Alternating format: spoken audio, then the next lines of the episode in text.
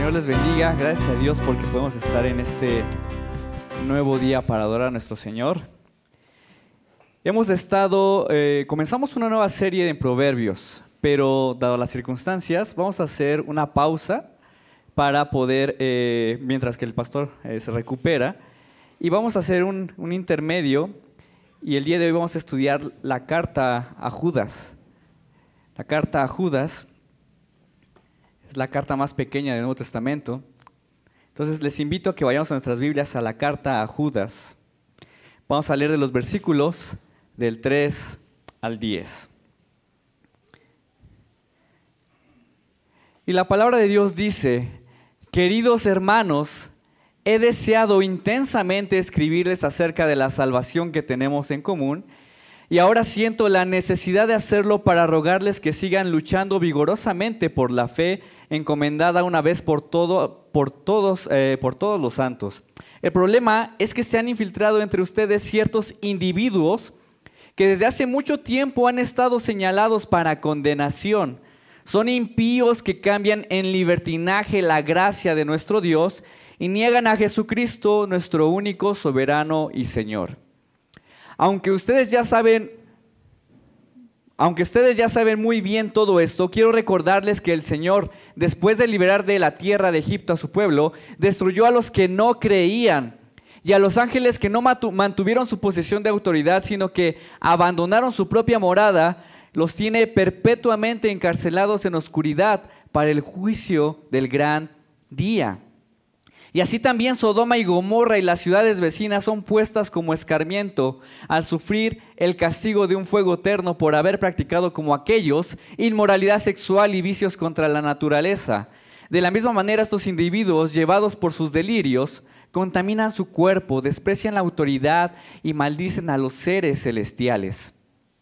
Ni siquiera el arcángel Miguel, cuando argumentaba con el diablo disputándole el cuerpo de Moisés, se atrevió a pronunciar contra él un juicio de maldición, sino que dijo que el Señor te reprenda. Estos, en cambio, maldicen todo lo que no entienden, y como animales irracionales, lo que entienden por instinto es precisamente lo que los corrompe. Vamos a orar.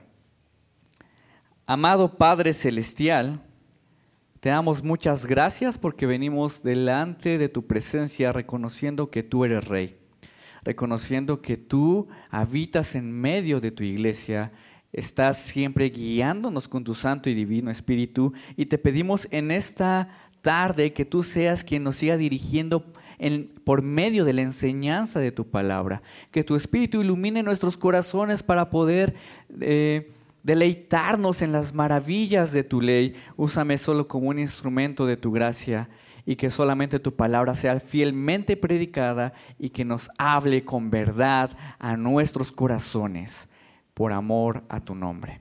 Te lo pedimos en Jesús. Amén.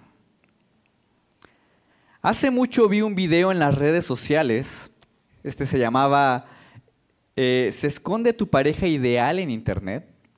Es bastante interesante este video porque en este video se muestra un pequeño experimento social donde ponen a tres chicas eh, en donde van a, chatear en diferentes turnos con varios, varios chicos por, por su teléfono celular. Y bueno, ellas están ahí mensajeando y todos ellos están sentados frente a ellas, así como ustedes están sentados, sentados frente a ellas, tienen una máscara eh, en el rostro y están encapuchados. No los pueden ver, no los pueden diferenciar, solamente van a hablar con ellos por medio de su teléfono. Y estas chicas van a ir descartándolo a cada uno de ellos hasta que solamente quede uno. Y bueno, ellas van viendo los mensajes, algunos este, dicen, esto es, esto, este chico se, se, ve, se, oye o se lee muy nerd, este no me gusta, este me desagrada, y los van descartando y se van los chicos levantando, se quitan las máscaras, todos, todos ellos lucen como chicos de, de su edad y está todo excelente, ¿no? Pero cuando llega el momento en que solo queda uno de estos chicos y se pone frente a él y van a descubrir la identidad de este chico, cuando esta persona se quita la máscara y se quita la capucha, aparece un hombre como de 60 años y con una mirada que daba miedo. La verdad, daba mucho miedo. Y las chicas se quedaban así de, como, ¿por qué? ¿Qué hice? ¿O qué? ¿De qué se trata? ¿Están, jugando conmigo? ¿Qué, ¿Qué pasa? Y este hombre después le dice, tranquilas, a cada una de estas chicas, tranquilas, yo soy solo un actor, pero esto puede pasarles en la vida real. Y una de estas chicas después del experimento dice, la verdad es que en las redes es muy fácil de engañar y ser engañado.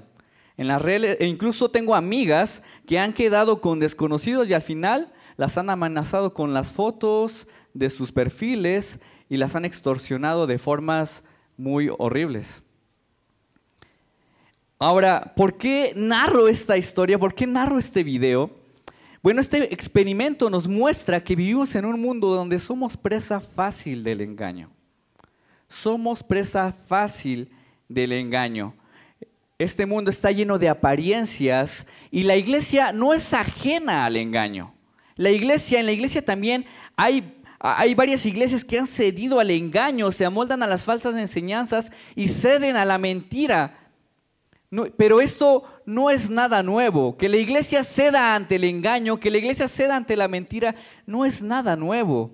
Y lo podemos ver en esta carta de Judas. Y Judas, cuando hace un llamado, no les dice a la iglesia, ustedes sean pasivos ante el engaño, sean pasivos ante los engañadores. No, Judas hace un llamado a que ellos puedan tener una fe ferviente, luchen fervientemente con su fe. No cedan al engaño, no se amolden al engaño, sino más bien en la fe de Cristo, luchen fervientemente.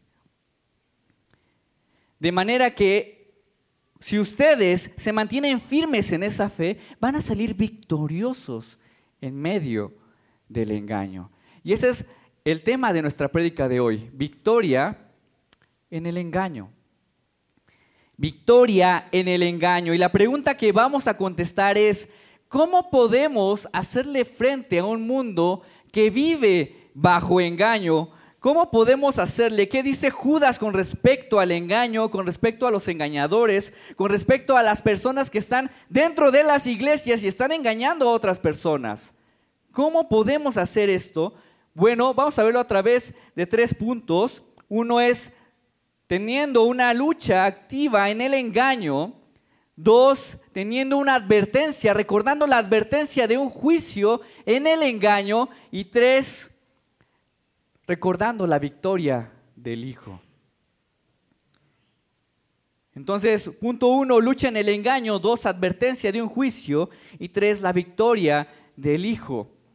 Veamos en, sus Biblias, por favor, acompáñenme en Judas, versículo 4. Dice, el problema es que se han infiltrado entre ustedes ciertos individuos que desde hace mucho tiempo han estado señalados para condenación. Son impíos que cambian en libertinaje la gracia de nuestro Dios y niegan a Jesucristo, nuestro único soberano y Señor. Aunque Judas es la carta más pequeña del Nuevo Testamento, defiende efusivamente, defiende efusivamente eh, defiende efusivamente la verdad en medio del engaño. ¿Sí?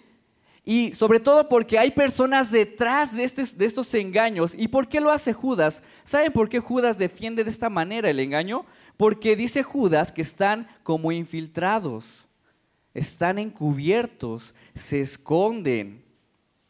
¿Sí? Es pura apariencia. Solo es pura, pura apariencia se esconden, en apariencia parecen que son eh, buena onda, en apariencia parece que son eh, agradables, incluso dice que adulan a otros, pero realmente son unos engañadores.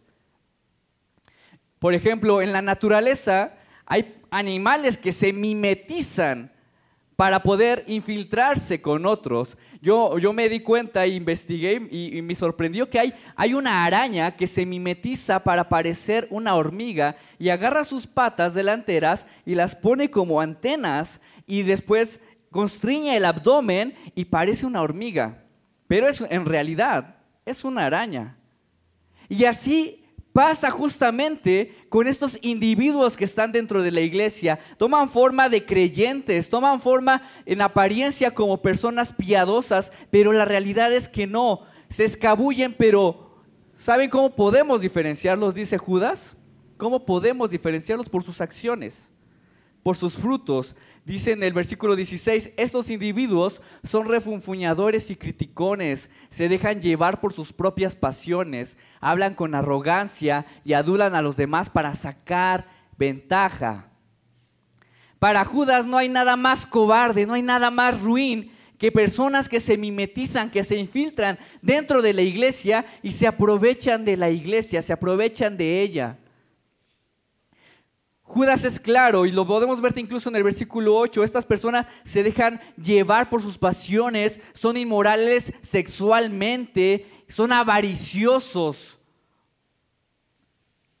Hay muchas personas que se quejan de la religión y no creen porque dicen que en la religión hay mucha depravación, hay mucha avaricia, hay depravación sexual. Y, yo, dicen, yo no creo por eso. La iglesia, yo, nunca voy a creer eh, en la iglesia por eso o en la religión por eso.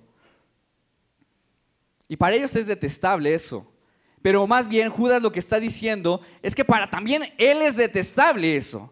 Para él la, depravación, la sexualidad, la inmoralidad sexual también la avaricia dentro de la iglesia es detestable, una religiosidad inmoral para Judas. Nosotros como cristianos también estamos en contra de eso, de una religiosidad inmoral dentro de la iglesia. ¿Sí? Y tendríamos que denunciarla, ya sea que esté fuera o esté dentro de la iglesia, deberíamos de denunciarla. No nos adaptamos, no cedemos la denunciamos porque es detestable para nosotros como hijos de Dios. Entonces, por eso Judas es muy enfático, es, es, muy enérgico a poder denunciar esto, porque son personas infiltradas, están encubiertas, son impíos, dice en Judas 4, son impíos que cambian en libertinaje la gracia de nuestro Dios y niegan a Jesucristo nuestro único y soberano Señor. Estas personas se entregan a inmoralidad sexual, pero fíjense, lo peor de esto es que usan a Dios, usan, usan las doctrinas de Dios para defender su estilo de vida. Dicen que cambian en libertinaje la gracia de Dios. Judas dice, cuidado, hay infiltrados entre ustedes, solo quieren sexualidad inmoral, solo quieren dinero, pero lo peor es que toman algo tan maravilloso, tan bello, que es la gracia de nuestro Dios, y lo convierten en algo sucio, en algo mugroso, en algo detestable. Es el libertinaje. Ahora, ¿qué es esto del libertinaje? Básicamente es licencia para pecar. Licencia para pecar sin juicio de Dios. Creer que no va a haber consecuencias de tus actos. Porque al final Dios perdona todo. Y tú puedes de manera excesiva hacer todo sin un juicio. Hay licencia para pecar. Dios perdona todo. Bonhoeffer, el teólogo alemán, que dio su vida por el Evangelio también, él en su obra El costo del discipulado le llama a esto una gracia barata. Una gracia barata. Él decía que la gracia barata, eh, si, el cristianismo confiesa una gracia barata, esto es estéril, es inútil y es hueco. Él decía lo siguiente, la gracia barata es la predicación del perdón sin requerir, requerir arrepentimiento. El bautismo sin la disciplina de la iglesia la comunión sin la confesión, la absolución sin la confesión personal. La gracia barata es la gracia sin discipulado, la gracia sin la cruz, la gracia sin Jesucristo vivo y encarnado. Para Bonhoeffer, el libertinaje con base en que Dios siempre te va a perdonar es una negación al sacrificio de Cristo. Es negar el costo de lo que a Jesús le llevó salvarte. Una gracia así no vale, es, gracia apócrifa. Es negar toda la obra de Jesús y Judas por eso defiende fervientemente la verdad, porque está negando el precioso don de la salvación, está negando el Evangelio puro. Y les dice, no los escuchen, sino luchen fervientemente con la fe en Cristo Jesús. No cedan ante estas personas que los llevan al libertinaje sin consecuencias no, luchen fervientemente en la fe de Cristo. Judas 3, queridos hermanos, he deseado intensamente escribirles acerca de la salvación que tenemos en común y ahora siento la necesidad de hacerlo para rogarles que sigan luchando vigorosamente por la fe encomendada una vez dada a los santos. Iglesia, ante la gracia barata no nos quedamos mirando, no cedemos, Judas dice, contiendan ardientemente. Este es un campo de batalla. Está usando lenguaje como de un campo de batalla. Contiendan fervientemente. Como Efesios 6:12 dice, nuestra lucha no es contra sangre ni carne. ¿Contra quién es? Contra huestes, contra principados y potestades. Y Cristo nos ha dado, en Efesios habla que nos da el escudo de la fe el escudo de la fe para poder luchar fervientemente ante las acechanzas del engañador. Y tú siempre vas a estar constantemente en tu escuela, en tu trabajo, siendo presionado para ceder ante el libertinaje, ante una vida sin consecuencias, presionado constantemente en tu escuela a una sexualidad activa, presionado constantemente en el trabajo a que también puedes tener eh, muchas parejas sexuales, constantemente presionado y te están diciendo que tú vivas tu vida como tú quieras, porque al final es para equivocarse. Eso son acechanzas del enemigo. Gracia barata, secular. En el estado de Washington, en Estados Unidos, salió la noticia de un chico de 12 años que al escuchar a su maestro, este chico al escuchar a su maestro, él les decía, les estaba enseñando sobre educación sexual. Y este chico dice que al momento de que le está diciendo, chicos, ustedes pues pueden tener relaciones sexuales con quienes están en la edad oportuna para hacer todo eso. Háganlo, incluso con, con otros chicos de su mismo sexo, experimenten. La realidad es que es disfrutable y les va a ayudar bastante a poder descubrirse y autodescubrirse.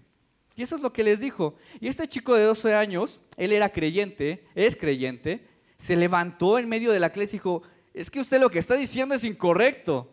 Las relaciones sexuales no son para eso, no es, no es para eso. Las relaciones sexuales, yo lo que creo es que deben de estar eh, apartadas para el tiempo del matrimonio. Con 12 años, este niño, este chico, 12 años. ¿Y qué hicieron con él? ¿Saben qué es lo que hicieron con él? Su maestro lo expulsó de la clase. Esto no es clase de religión y lo expulsaron de la clase.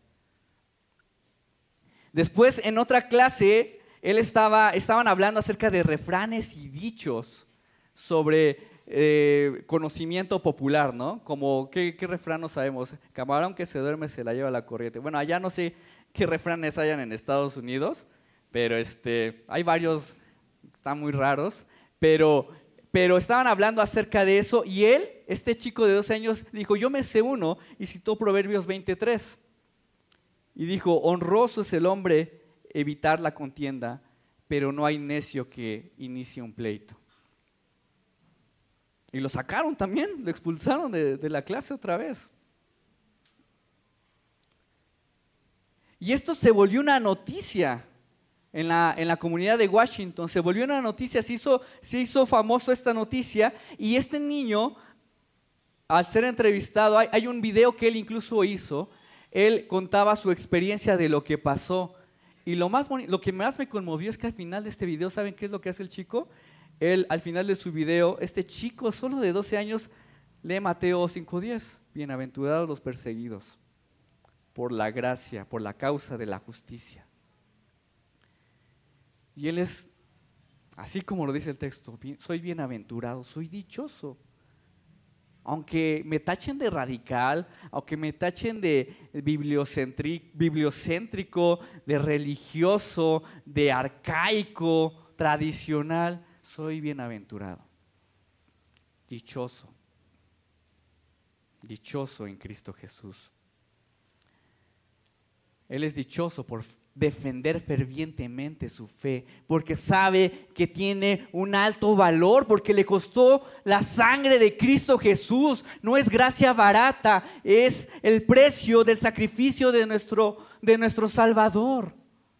Por eso defiende ardientemente su fe. ¿Hasta qué punto, iglesia, estás dispuesto a perder por seguir firme en la gracia del Evangelio? ¿Hasta qué punto estamos firmes? Estarás llamado. Entonces, en este llamado, en medio de esta cultura de engaño, nuestro llamado es a defender fervientemente la verdad del Evangelio. Y Judas quiere recordarles eso, pero también quiere recordarles a la iglesia lo que pasa cuando cedemos también a una gracia barata. ¿Qué pasa cuando hacemos de nuestra vida una gracia barata? Judas lo recuerda con tres cosas y lo, vemos en el versículo 5 y 6. Mas quiero recordaros ya que una vez lo habéis sabido que el Señor, habiendo salvado al pueblo, sacándolo de Egipto, después destruyó a los que no creyeron. Y a los ángeles que no guardaron su dignidad, sino que abandonaron su propia morada, los ha guardado bajo oscuridad en prisiones eternas para el juicio del gran Dios. Para Judas, que estos engañadores atraigan a la iglesia con libertinaje es algo serio, tan serio que tiene que traer ilustraciones de juicio. Fíjense, podemos ver aquí tres ilustraciones de juicio. La primera es cuando, tú lo puedes ver ahí, cuando Dios saca de la esclavitud a Egipto. ¿Recuerdas esa historia? Tuvimos una serie de muchos sermones sobre eso de Éxodo. Dios los saca de la esclavitud en Egipto pero en el recorrido en el desierto, ellos se rebelaron contra Dios. Israel, que vio claramente los milagros, la presencia de Dios, estuvieron cerca, vieron en el monte las maravillas de Dios, al final se rebelaron contra Él. Hendrickson en su comentario de Judas dice lo siguiente, esta nación tan altamente privilegiada fue testigo de muchos milagros asombrosos que lograron su liberación de la esclavitud y por rechazar la dirección que Dios les ofrecía, sufrieron la ira de Dios. Qué tremenda advertencia acerca del peligro de tomar a la ligera el castigo de Dios. Ni ellos que estuvieron experimentando las maravillas de Dios pudieron, pudieron salir libres de ese castigo. Y el segundo evento que vemos es acerca de los ángeles que se revelaron. Este este, esto no lo puedes, esta, esta parte es una cita de una tradición judía, pero lo interesante es que sí lo vemos en la palabra, cuando los ángeles de Dios, lo podemos ver en, en la palabra de Dios en el Antiguo Testamento, los ángeles se rebelaron contra Dios. Y estos ángeles también vieron la gloria de Dios. Puedes imaginarte seres celestiales, estuvieron cerca de la presencia de Dios y se rebelaron contra Él. Se rebelaron auténticamente contra Él. Y Judas dice, ni ellos se escaparon del gran juicio de Dios. Ni ellos se escaparon y fueron aprisionados eternamente. Judas es claro, no importa que estos engañadores estén dentro de la iglesia, no importa si estuvieron en el mismo cielo, ninguno de ellos escapará al inevitable juicio de Dios. Nadie puede escapar al inevitable juicio de Dios. Tú podrás pensar, bueno, si Dios, si Dios es bueno, es misericordioso o ama el mundo, ¿por qué no actúa en este mundo, en este momento, ahora? Porque tendría que destruirte a ti y a mí y a todos porque estamos llenos de pecado, pero Dios es grande en misericordia y espera con paciencia al arrepentimiento de los hombres. Entonces nadie puede esperar al juicio de Dios y, lo que está diciendo Judas es que no tomen a la ligera el juicio de Dios. No lo tomen. Esta, esta, enseñanza del juicio de Dios ahora para los creyentes debe ser una enseñanza que debe morar en nuestros corazones para andar diligentemente, sabiamente en nuestras vidas. ¿Sí? Un temor reverente a Dios. La iglesia ve también el juicio de Dios. Sí, ya no hay condenación, ¿verdad? Lo cantábamos, pero también vivamos con diligencia, vivamos con amor Vivamos cultivando el temor de Dios en nuestros corazones. No un temor irracional, un miedo irracional, sino un temor reverente que nos lleve a caminar vigilantemente en su gracia. Cuidado, cuidado si te enorgulleces. Todos estamos propensos a enorgullecernos. Cuidado. Sé vigilante. Juan Calvino decía, el significado es que después de haber sido llamados por Dios, no debemos gloriarnos descuidadamente en su gracia, sino por el contrario, caminar vigilantemente en su temor reverente. Porque si algo juega con Dios, el desprecio de su gracia no quedará sin castigo. Cuidado, vigilantes, una advertencia de juicio, dice Dios. Entonces, esto es el llamado de Dios. Esto es lo que nos anima. Judas, para todos los creyentes, los que han sido llamados. Cuidado incluso para los más aparentemente piadosos. Cuando recién estaba en el llamado, eh, me eh, estaba iniciando para ver si iba a ser pastor o no, estaba leyendo biografías de algunos pastores, ¿no? Algunos pastores que fueron muy reconocidos. Me llamó la atención en un artículo de un pastor que este pastor era muy reconocido en el campo de la consejería matrimonial. Y este pastor decía, decían todos, ve con este pastor, me ayudó en mi matrimonio, salvó mi matrimonio este pastor, tienes que ir con él. Si no vas, estás perdiendo tu tiempo y era muy reconocido, todos querían estar con él para que les ayudara en su matrimonio. Sin embargo, unos años después, algo tomó por sorpresa a la iglesia, de ese pastor y de varias iglesias, y es que anunció su divorcio. Y no solo eso, sino que también se iba a casar nuevamente. El artículo donde estaba leyendo esto decía, el pastor fue como un zapatero que estuvo fabricando zapatos para los que le rodean y se olvidó de que su esposa estaba descalza. Hermanos, no tomemos a la ligera de Dios, cuidado, no tomemos eh, a la ligera el Evangelio de Cristo, el juicio de Dios. No nos enorgullezcamos de que ya estamos aquí. No son nuestros méritos, no son nuestros esfuerzos, no nos vanagloriemos como los mismos ángeles lo hicieron. Porque fuerte es la caída, el juicio de Dios. No son, nuestros no son nuestros méritos, no son nuestros esfuerzos, es pura gracia en Jesucristo. Estamos aquí por gracia. Debemos depender absolutamente de su gracia no de nuestros méritos. No de, seamos dependientes de Cristo, de la pura gracia de Él. Entonces hemos hablado, hermanos, iglesia, hemos estado hablando que es importante enfrentar en esta cultura del engaño, en esta cultura que constantemente quiere tentarnos, engañarnos, enfrentarlo fervientemente con la fe de Cristo.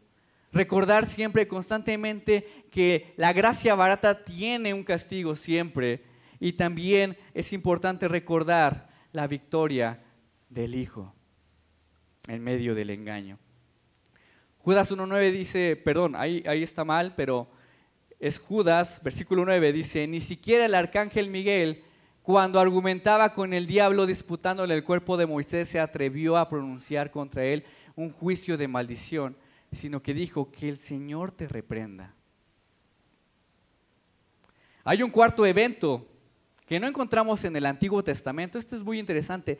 Hay un cuarto evento que no encontramos esto en el Antiguo Testamento ni en el Nuevo Testamento. Esta es una tradición eh, judía muy popular en ese tiempo, en donde habla acerca de que Miguel estaba contendiendo por el cuerpo de Moisés. Y tú te preguntarás, pero ¿por qué Judas, habiendo tantas ilustraciones del Antiguo Testamento, por qué Judas quiere tomar específicamente esta, esta tradición, esta ilustración? Bueno, algunos eruditos, aquí tenemos que ayudarnos de los eruditos que han estudiado eh, este texto casi toda su vida y algunos eruditos comentan que Judas cita tradiciones no canónicas que se usaban para refutar a las personas, a los falsos maestros que estaban usando estas fuentes. Y él quiere refutarlos con sus mismas fuentes para decirles su, su vanagloria, su orgullo, no es justificable, ni con sus propias fuentes es justificable. Y cita esto, cita al ángel Miguel, que ni él se enorgullecía de su autoridad, sino que se sometió a Dios diciendo, Él te va a juzgar, el Señor te reprenda. Solo hay uno que es juez, y es Dios. Solo hay uno que puede juzgarte y puede ganar, y es Dios. Hendrickson decía lo siguiente, Judas usa esta ilustración acerca de la disputa entre Miguel y Satanás para demostrar que ni siquiera este poderoso arcángel se atrevió a reprender al diablo, aunque Miguel superaba en rango a Satanás y desde nuestro punto de vista tenía todo el derecho de reprender a este diablo, el arcángel evitó pronunciar tal reprensión. Y concluye, Dios es el juez. Dios es el único que puede someter al engañador. Dios es el único que puede someter a los engañadores, juzgarlos. ¿Sí? Y, hay, y, quién es el engañador de engañadores? ¿Quién es el príncipe del engaño? Algo que sí podemos ver en la Biblia. ¿Quién es el padre de la mentira? Satanás. Juan 8:44 dice, Él ha sido homicida desde el principio y no ha permanecido en la verdad, porque no hay verdad en Él. Cuando habla mentira de suyo habla porque es mentiroso y padre de la mentira. Juan dice que Satanás es el padre de la mentira. Él ha mentido desde el inicio de la humanidad. Lo podemos ver en Génesis con Adán y Eva, ¿recuerdas? ¿Recuerdas qué les dijo cuando estaban ahí en el huerto del Edén? Si comes de este árbol, no, no morirás. No hay juicio. No hay eh, toma del árbol, no hay consecuencias. ¿Puedes notarlo? Es la misma mentira de hoy en día. No hay condenación. Vive excesivamente no hay condenación. La gracia sin límites, no hay condenación. Esa es la misma mentira de Satanás. Es la mentira más antigua. Hay gracia sin límites, no pasa nada, no hay juicio. Dios es un Dios de amor, no de juicio. Esa es la mentira más antigua del mundo y la seguimos viviendo hoy en día. Vive en excesos, Dios es un Dios de amor, ¿lo notas? La seguimos escuchando hoy en día. Es la misma mentira, es el padre de la mentira. Y en Génesis, Adán y Eva fueron engañados, se dieron al engaño, se rebelaron contra Dios. Pero en Génesis tú puedes ver que cuando ellos caen en el engaño, se levanta una promesa. ¿Y cuál es esa promesa? Que va a venir alguien que va a venir a reprender, a juzgar al mentiroso de mentirosos, que va a venir a pisotear la cabeza de aquel que es el padre de la mentira, que va a ganar y va a salir victorioso y va a pisotear la cabeza del engañador y va a vencer de una vez por todas. Y ese es Jesús. Ese es Jesús. El único ser humano que fue tentado por el padre de la mentira no cayó. no cayó. Él no cayó. Mateo 4, 10 al 11 dice, vete Satanás, le dijo Jesús, porque escrito está, adora al Señor tu Dios y sírvele solamente a Él. Entonces el diablo lo dejó y no, y, lo dejó y los ángeles, y unos ángeles acudieron a servirle. Las palabras del ángel Miguel que vemos en este texto se cumplen en Mateo cuando Cristo venció al padre de la mentira. Y no cayó, Él no cayó en ninguno de sus engaños. Es por Él, por su victoria en la cruz, que nosotros podemos vencer en medio del engaño. Solo por Él, hermanos, solo por Él, iglesia, Él nos da pleno acceso a la victoria en medio del engaño. Él ya venció por ti el engaño. Él, él no cedió al engaño y tú ahora en Cristo, tú ya no cedes al engaño, ya no cedes al libertinaje, ya no cedes a las presiones en medio de esta cultura de engaño, sino que sales victorioso y muestras el testimonio del Evangelio.